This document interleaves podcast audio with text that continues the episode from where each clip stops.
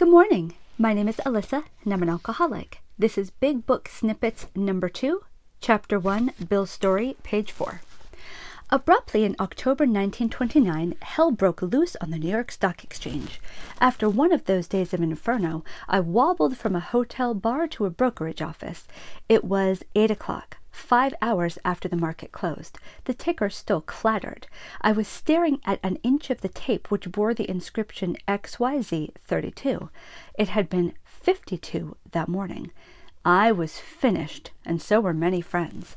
The papers reported men jumping to death from the towers of high finance.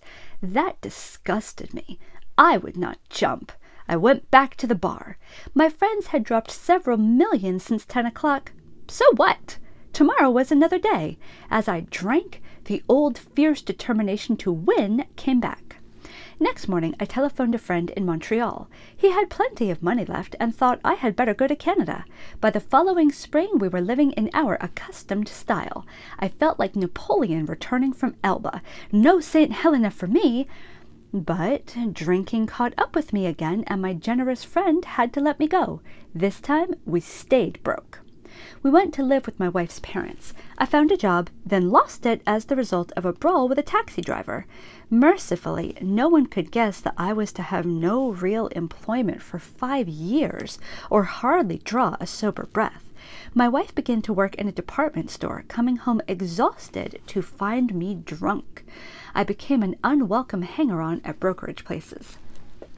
Liquor ceased to be a luxury it became a necessity.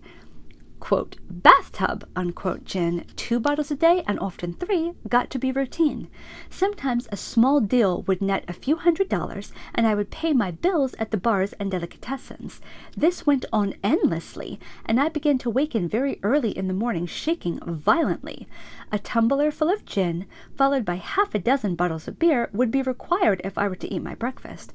Nevertheless, I still thought I could control the situation, and there were periods of sobriety which renewed my wife's hope. Gradually, things got worse. The house was taken over by the mortgage holder. My mother in law died.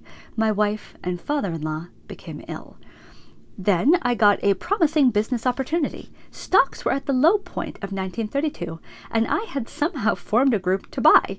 I was to share generously in the profits. Then I went on a prodigious bender, and that chance vanished. I woke up. This had to be stopped. I saw I could not take so much as one drink. I was through forever. Before then, I had written lots of sweet promises, but my wife happily observed that this time I meant business, and so I did. Shortly afterward, I came home drunk. There had been no fight. Where had been my high resolve? I simply didn't know. It hadn't even come to mind. Someone had pushed a drink my way, and I had taken it. Was I crazy? I began to wonder, for such an appalling lack of perspective seemed near being just that. Renewing my resolve, I tried again. Some time passed, and confidence began to be replaced by cocksureness.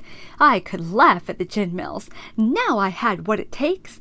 One day I walked into a cafe to telephone. In no time, I was beating on the bar asking myself how it happened. As the whiskey rose to my head, I told myself I would manage better next time, but I might as well get good and drunk then.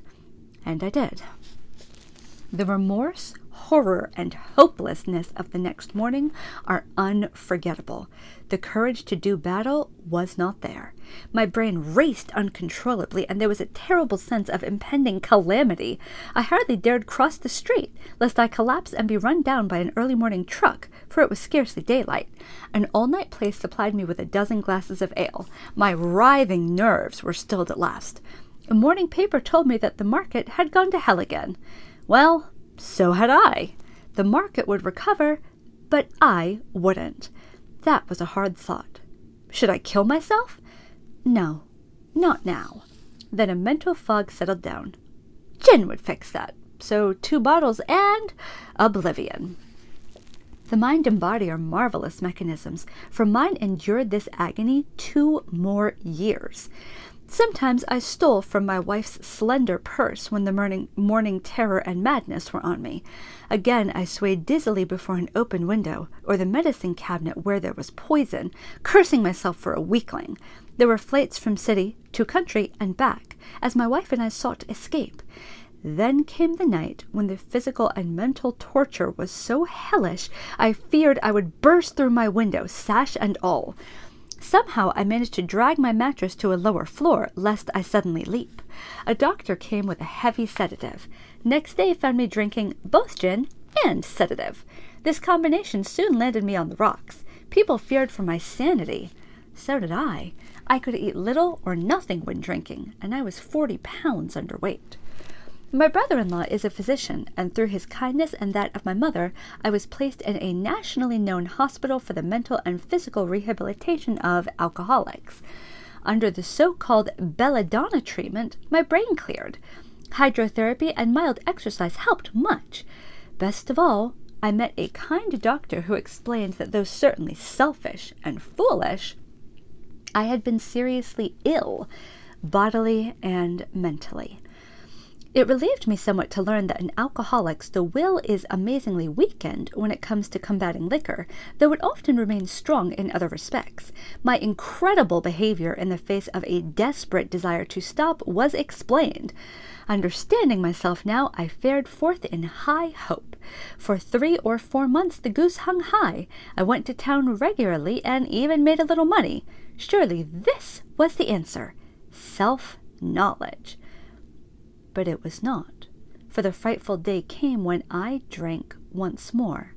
The curve of my declining moral and bodily health fell off like a ski jump. After a time, I returned to the hospital. This was the finish, the curtain, it seemed to me. My weary and despairing wife was informed that it would all end with heart failure during delirium tremens, or I would develop a wet brain, perhaps within a year. She would soon have to give me over to the undertaker or the asylum.